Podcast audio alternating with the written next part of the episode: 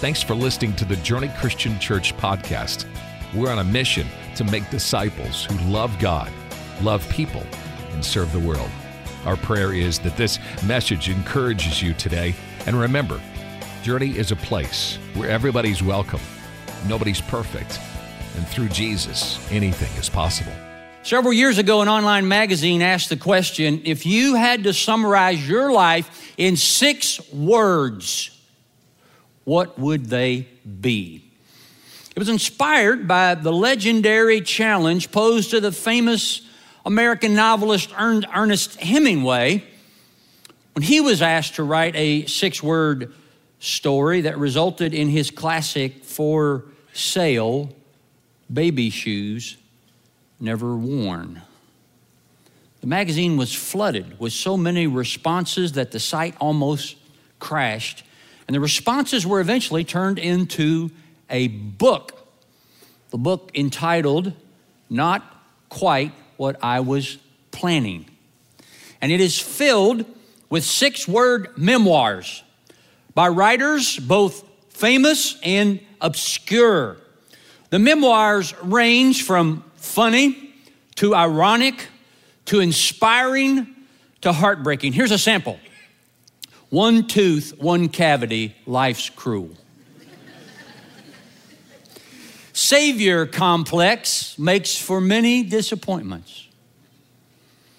Cursed with cancer, blessed with friends. That was not written by a wise old grandmother, but a nine year old boy with thyroid cancer. I like this one. The psychic said I'd be richer. Actually, this author might be richer if they stop blowing money on psychics. Here's one not a good Christian, but trying. One more. Thought I would have more impact. Certainly, one person who had great impact was Dr. Martin Luther King Jr., whose life and legacy our nation commemorates tomorrow. Dr. King said many significant things about America's long and painful struggle with racial equality, but perhaps none more enduring than these six words content of character, not skin color. The challenge of the six word limitation is its demand to focus on what matters most, to capture briefly something of significance, kind of like a proverb. John Ortberg writes, It's striking to think about what the characters of Scripture might write for their six word memoirs. Abraham left Ur, had baby, still laughing. Jonah, no, storm, overboard, whale, regurgitated, yes. Moses, burning bush, stone tablets, Charlton Heston. And for young people that don't know who Charlton Heston is, that's just sad. Adam, eyes open but can't find home. Shadrach, Meshach, and Abednego, king was hot, furnace was not. Noah hated the rain, loved the rainbow. Mary, manger, pain, joy, cross, pain, joy. Prodigal son, bad, sad, dad glad, brother mad. Zacchaeus climbed sycamore tree, short, poorer, happier. And finally, the Good Samaritan I came, I saw, I stopped. Not quite what I was planning. Is the six word memoir any of them could have written. In none of these cases would these characters have been able to predict what their lives would be. They were interrupted. They were offered enormous opportunities or threatened by ominous danger or both, because this is how life works. This idea is at the heart of many of the proverbs contained in chapter 16 of the book of Proverbs. Now, if you're just joining us, we've been in a daily teaching series on the biblical book of Proverbs called Daily Wisdom. And you can follow along with us on our Journey YouTube channel, youtube.com slash journey Christian. Today, we're on day 16, which means we're in chapter 16. Don't forget the three daily wisdom challenges. Number one, I will read one chapter of the book of Proverbs every day, and we have a teaching online every day on our YouTube channel that you can follow along with. And by the way, haven't these teachers been great, especially our residents? I've been so proud of our residents and what they've been doing. They've done a great, great job. This week we saw a lot of a lot of our residents this week. Number two, I will pick one verse from each chapter to commit to meditate on daily. So pick one verse out, and you're going to think about that. You're going to reflect on that. You're going to meditate on that daily. Number three, I will not take the daily wisdom challenge alone. I will share my journey with other people. Now, today's chapter 16. And before we jump into chapter 16, I want to give you a little bonus material, if I can, about the structure of Proverbs or how Proverbs is written. Proverbs is not a set of simple, catchy steps to a happy life. A proverb is a poetic art form that instills wisdom as you wrestle with it. So, Proverbs are written in a unique way from most of the other types of literature written in the biblical books. The most fundamental mark of Hebrew poetry is parallelism or a couplet. This is two phrases two clauses or two sentences brought into close connection with each other so that they modify and expand on each other. The book of Proverbs employs at least three distinct types of couplets completive, comparative, and contrasting. And we can see all three of these different types in chapter 16. In completive couplets, the second statement completes the first. The first statement, while true in itself, doesn't offer a complete picture without the second. These couplets typically feature coordinating conjunctions like and or so. For example, Proverbs 16, 20, and 21 says, Whoever gives heed to instruction prospers and Blessed is the one who trusts in the Lord. The wise in heart are called discerning, and gracious words promote instruction. Now, as the name comparative couplet suggests, the two statements invite a comparison. These proverbs feature terms like better than, as so, or like so. For example, Proverbs 16 19.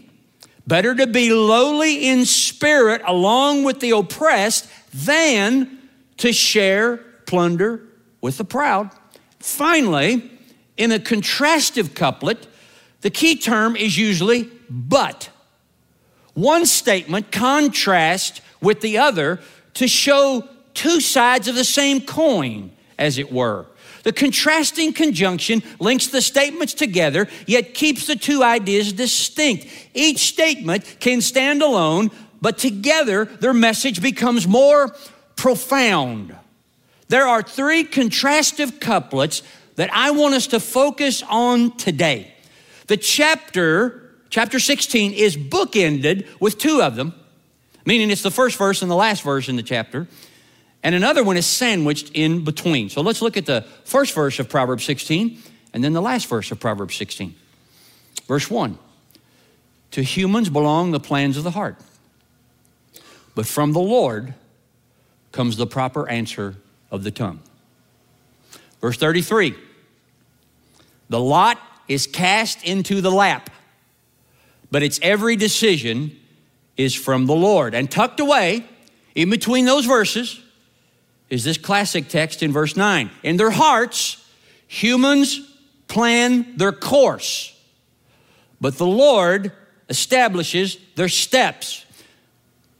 One of the emerging themes that quickly jumps out to me from Proverbs chapter 16 is human planning and God's guidance. If we had to put it in a six word memoir, I think it would be humans make plans God establishes steps. Now, we know from our study in Proverbs so far that the biggest difference between people who flourish in life and those who don't is not money, it's not health, it's not talent, it's not connections, it's not looks, it's wisdom.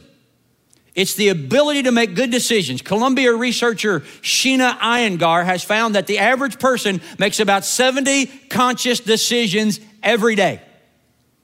That's 25,550 decisions a year. From big decisions like, is this the right person to hire? Is this the right house to buy? Is this the right amount of freedom to give your child at this age? To small decisions like, are we having chicken or fish for dinner? Does this shirt go with these pants? Or if you're working remotely from home, do I even need to wear pants today? Over 70 years of making decisions totals 1,788,500 decisions. Albert Camus once said, Life is the sum of all your choices. In other words, you put all those 1,788,500 decisions together, and that's who you are. Or is it? Is there something or someone that is at work? Directing our steps and guiding our journey? I think the Proverbs writer is telling us it is. In their hearts, humans plan their course, but the Lord establishes their steps. Now, this introduces us to a long standing theological tension that many brilliant scholars have been wrestling with since the beginning of the study of God, and I want us to wrestle with it a little bit today. Are you up for that? Well, you're doing it anyways.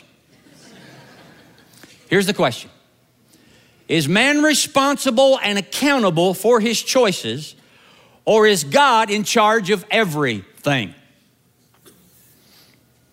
And the answer, according to every biblical writer, is a resounding yes. This is not an either or. It's a both and reality. A theologian named D.A. Carson wisely su- suggested the sovereignty responsibility tension is not a problem to be solved, rather, it's a framework to be explored. So let's explore it. Upon being asked how he reconciled divine sovereignty and human responsibility, the legendary 19th century preacher from London named Charles Spurgeon simply replied, I do not try to reconcile friends.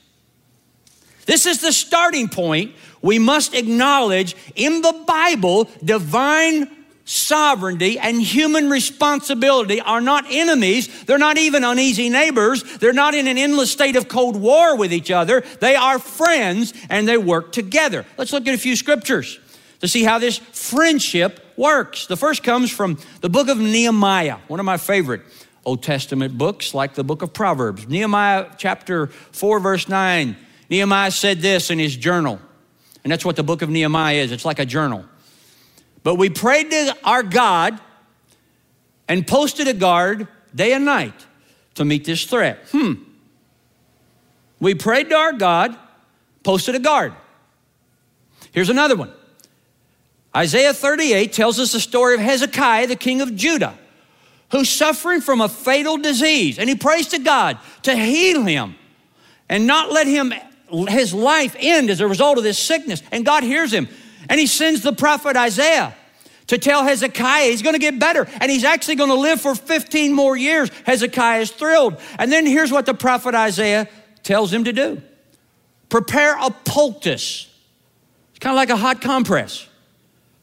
Prepare a poultice of figs, apply it to the boil, and he will recover. So I pray to God for healing. God answers, I will heal you. Now apply this medical treatment. I pray to God to protect us. God says, I'll fight for you.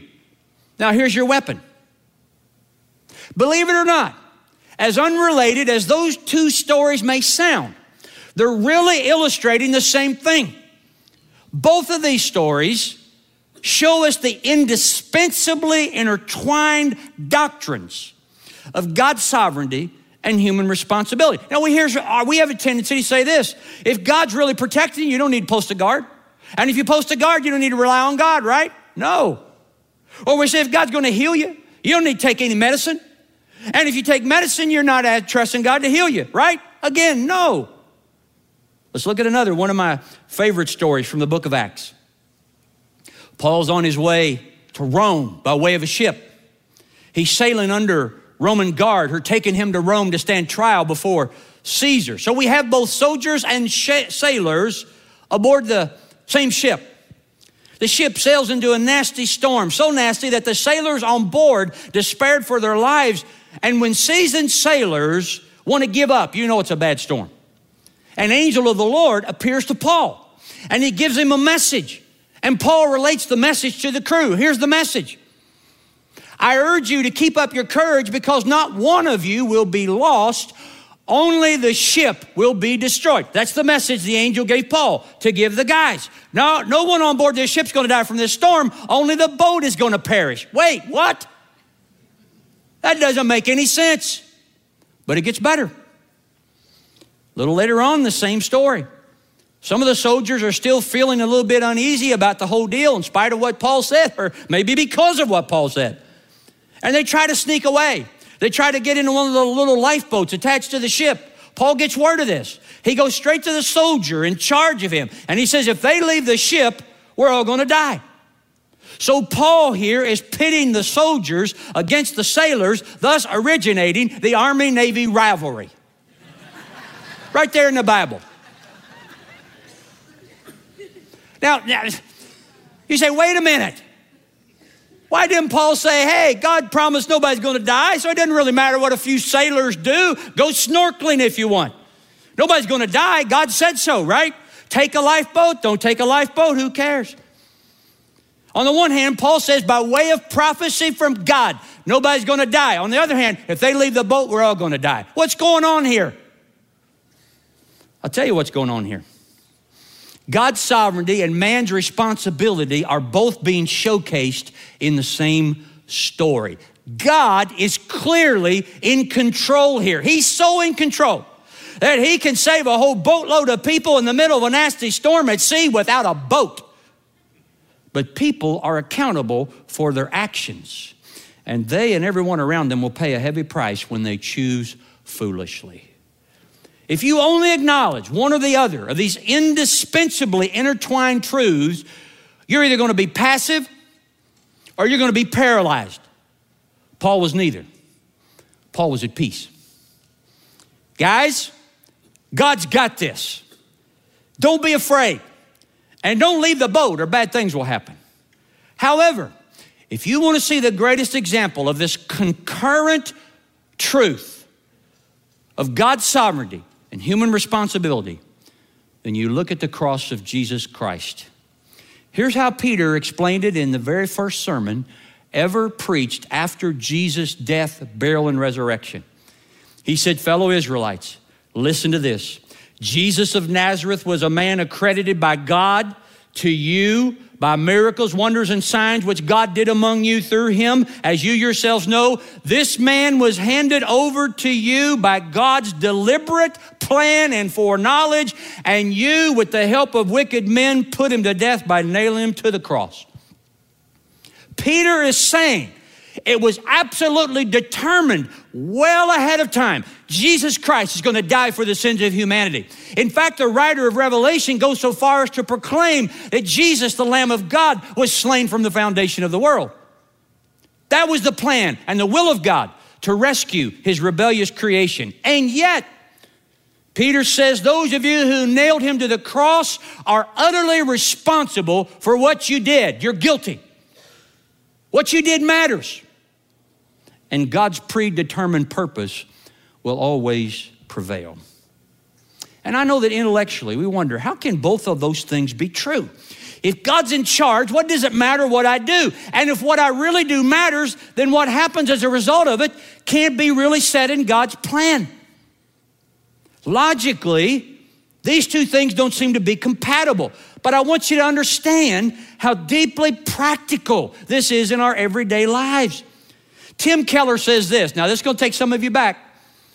He says, if you really believe that what you prayed changed what God was going to do, you should never pray again.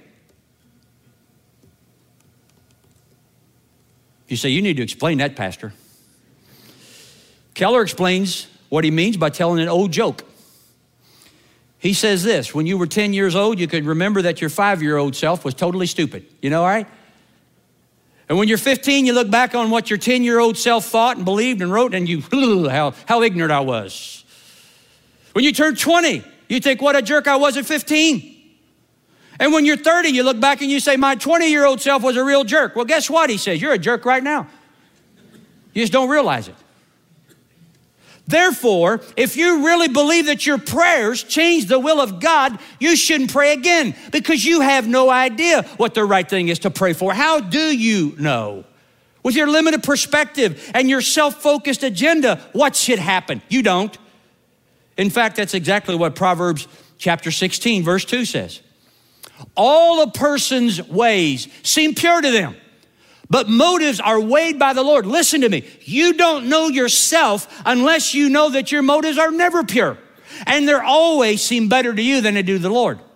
What fool, knowing how little we know and how totally self absorbed we are by what little we know, would want to live in a universe where your future is totally and completely fixed by your choices apart from the supremely wise and overruling plan of God. That's why we say, when we pray. Not my will be done, but your will be done. On the other hand, if you believe that everything is scripted and already predetermined, regardless of what you do, then you have no incentive to be diligent, to take risk, to make prudent choices, to be wise with your money, to be sexually faithful, to make good decisions about who you hang around with, and all the other various topics the book of Proverbs addresses. The Bible is crystal clear about these towering twin truths. What you do matters. But you don't need to live with the weight of the world on your shoulders because God is in charge. You need to know both of these truths to live wisely. If you live as only one of those things is true, either you're going to be paralyzed, you're not going to want to get out of bed in the morning. You're going to put too much emphasis on yourself and you're going to miss the beauty of God's amazing grace. Or you're going to be passive. You're going to sit around and do nothing while waiting on God to act on your behalf. God wants you to be neither paralyzed nor passive. He wants you to be at peace because your choices matter and He's in charge. Now, a lot of people have tried to illustrate how these seemingly contradictory and wild intellectual ideas can both be true at the same time. Here's an older famous illustration from a great scholar named A.W. Tozer. Tozer said, Imagine that an ocean liner leaves New York bound for Liverpool, England. The destination of this ship has been determined, predetermined by the proper authorities. Nothing can change it. This is at least a faint picture of sovereignty, Tozer says. However, on board this ship are scores of passengers, and these people are not in chains, neither are their activities determined for them by decree. They're completely free to move about as they will. They can eat, they can sleep, they can play, they can lounge about on the deck, they can read, they can talk all together as they please, but all the while, the great liner is carrying them steadily toward their predetermined port. Both freedom and sovereignty are present here, and they do not contradict each other. Tozer concludes, so it, so it is, I believe, with man's freedom and the sovereignty of God. And look at this great statement that he makes. The mighty liner of God's sovereign design keeps its steady course over the sea of human choices in history. Now, when you think about it, the truth about God's sovereignty and human accountability is both sobering and encouraging. The plans of the heart really do belong to us. They're our responsibility. If you do something stupid, if you do something wicked, if you do something selfish or something cruel, people are going to hold you accountable, and they should. And God's going to hold you accountable, and He should. The way God controls history does not force us to act. Your plans are your plans. That's the sobering part. And yet, all we do, every one of our steps down to even something as seemingly trivial as the flip of a coin. That's like the casting of the lots was. It's like a flip of the coin, drawing the straws.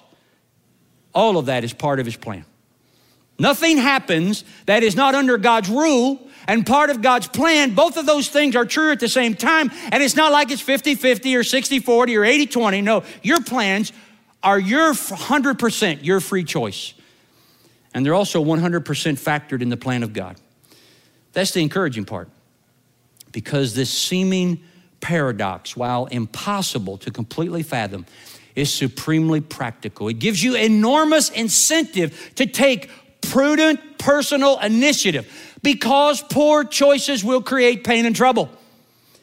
And yet, even when you fail to choose wisely, and you will fail to choose wisely many, many times, remember, you cannot mess up the purposes of God. God can even take your failings and weave them into His plan for you. You say, How can you say that? I didn't. Joseph did. You remember Joseph? If you weren't around last fall, I encourage you go back. Listen, watch to the turning trauma into triumph series we did on Joseph. At the end of the book of Genesis, we read those great words that Joseph says to his brothers the brothers who hated him, the brothers who brutalized him, the brothers who betrayed him, the brothers who sold him into slavery, and then told the biggest lie in the history of Canaan to cover it up after enduring years of trauma and trials and troubles in a foreign land because of what those guys did to him. Joseph comes face to face with them again in a mesmerizing, mysterious, riveting reunion scene. And do you remember what Joseph said to him? You intended to harm me, but God intended it for good to accomplish what is now being done the saving of many lives. If anybody ever tried to mess up the purposes of God, Joseph's brothers surely did. And yet, everything that happened, every evil, murderous, selfish, deceitful act was used by God, not caused by God, but used by God to accomplish His will for His covenant people. Here's what Joseph was saying Never, ever, ever, ever think that God is not working.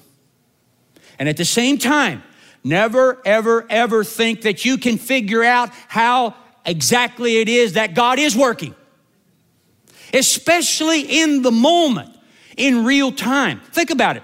When did Joseph say that to his brothers? Almost 30 years later. Friends, it takes some time to reflect. It takes some maturity to understand how God's sovereign, overruling grace is at work even in the darkest times in our lives. So, what do we do about this? Three things as we wrap up. Number one, admit ignorance. When you're not smart like me, it's easy to do. Admit ignorance. Where scripture is clear, we should be too. But where it's not clear, friends, you're just guessing. Educated guesses? Maybe. Wise guesses? Possibly, but guesses nonetheless. The Bible doesn't tell me God's sovereign will in a particular tragedy. So don't pretend otherwise. Courageously declare the bold and the clear, cling to the truth that God's providential purposes are always good, but freely and humbly admit our ignorance about God's specific purpose in a specific circumstance. Say this I, I, I know that God is good, but I don't know right now how this is good. Or say something like this I don't know why this happened, but in light of the cross of Jesus, I know it can't be because he doesn't love me, because he didn't spare his only son. I know it can't be because he isn't with me, because Jesus said, I'll be with you to the end of the age. Going any further, guessing at anything deeper often leads to folly. Number two, accept responsibility. Now, I want you to listen carefully. God's sovereignty doesn't eliminate human responsibility, it grounds it. In fact, it guards it. Think about it. If God weren't keeping the chain of cause and effect connected, it would cease to exist. Decisions only lead to outcomes because God has decided that they shall continue to do so. Or think of it like this you can say it like this God sovereignly wills your responsibility.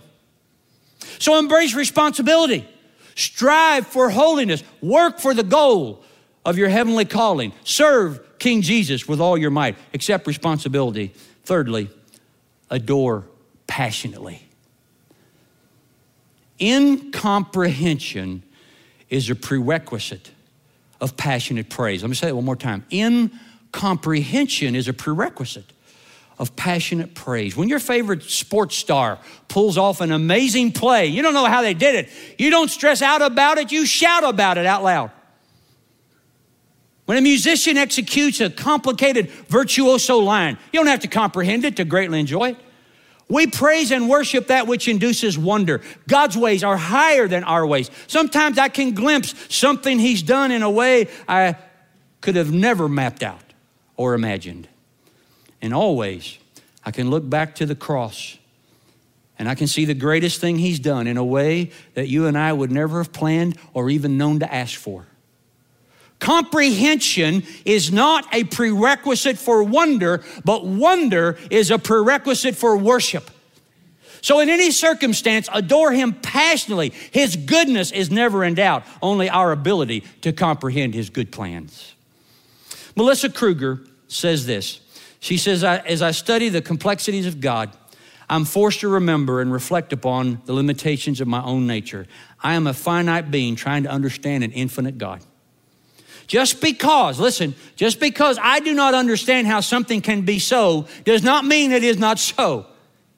It simply means my understanding is insufficient. Surely God can be and act in ways outside of our ability to comprehend. As Paul rightly questions, for who has known the mind of the Lord? Who has been his counselor?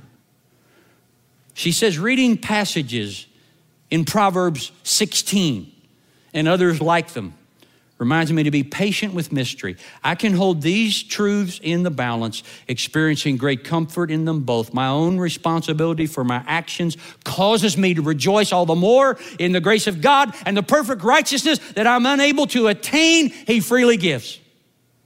God's sovereignty, she says, allows me to trust in the promises of God. If one iota of the universe was outside His domain, you and I could not rest secure. As theologian R.C. Sproul once said, if there's one single molecule in this universe running around loose, totally free of God's sovereignty, then we have no guarantee that a single promise of God will ever be fulfilled. However, God declares that He reigns over all. His promises are true. Not one circumstance can happen to us that is outside of His good plan for our lives. Is that mysterious? You bet it is. Is that incomprehensible? Of course it is. Is it wonderful? In every way. One more verse to look at in Proverbs 16. Let's, uh, let's read this out loud together. Let's read it out loud. Commit to the Lord whatever you do, and He will establish your plans. Now, just read that again to yourself because I'm, I'm, I'm willing to bet this. That doesn't say what you think it says. See, you think it says, commit your plans to the Lord, and whatever you do will succeed. This is really saying the opposite. This is saying commit your ways to the Lord, commit yourself to the Lord, and you will become more and more of a person who makes wise, successful plans. The word commit in this verse means to roll over onto, to put all of your weight down on. This is saying unconditionally trust God for all the things that happen in your life and you will slowly and surely become a person who makes wise plans. Listen, God doesn't necessarily give guidance, He is guidance. Jesus doesn't just show you the way, He is the way. Give yourself to Him, commit your ways to Him, all your ways, and you will become a wise person who's neither paralyzed by anxiety or passively inactive, but one who is at peace that your choices matter and that your God is in charge. Bow your heads with me, Lake County Online. Bow your heads. Just a simple prayer I ran across. Let me share it with you. Lord, you call us to be careful, painstaking doing diligence in all things. and you assure us that it's all under your sovereignty and according to your plan. Strengthen awareness in my mind and my heart for both the solemn responsibility that you've given us and the wonderful assurance that you are ultimately and always in charge. We cannot live well without both. In the name of Jesus, who is the way and the truth and the life, we pray. Amen. If you like this podcast, we post a new message every week. So make sure to click that follow button and share it with your friends. Remember, Journey is a place where everybody's welcome, nobody's perfect, and through Jesus, anything is possible.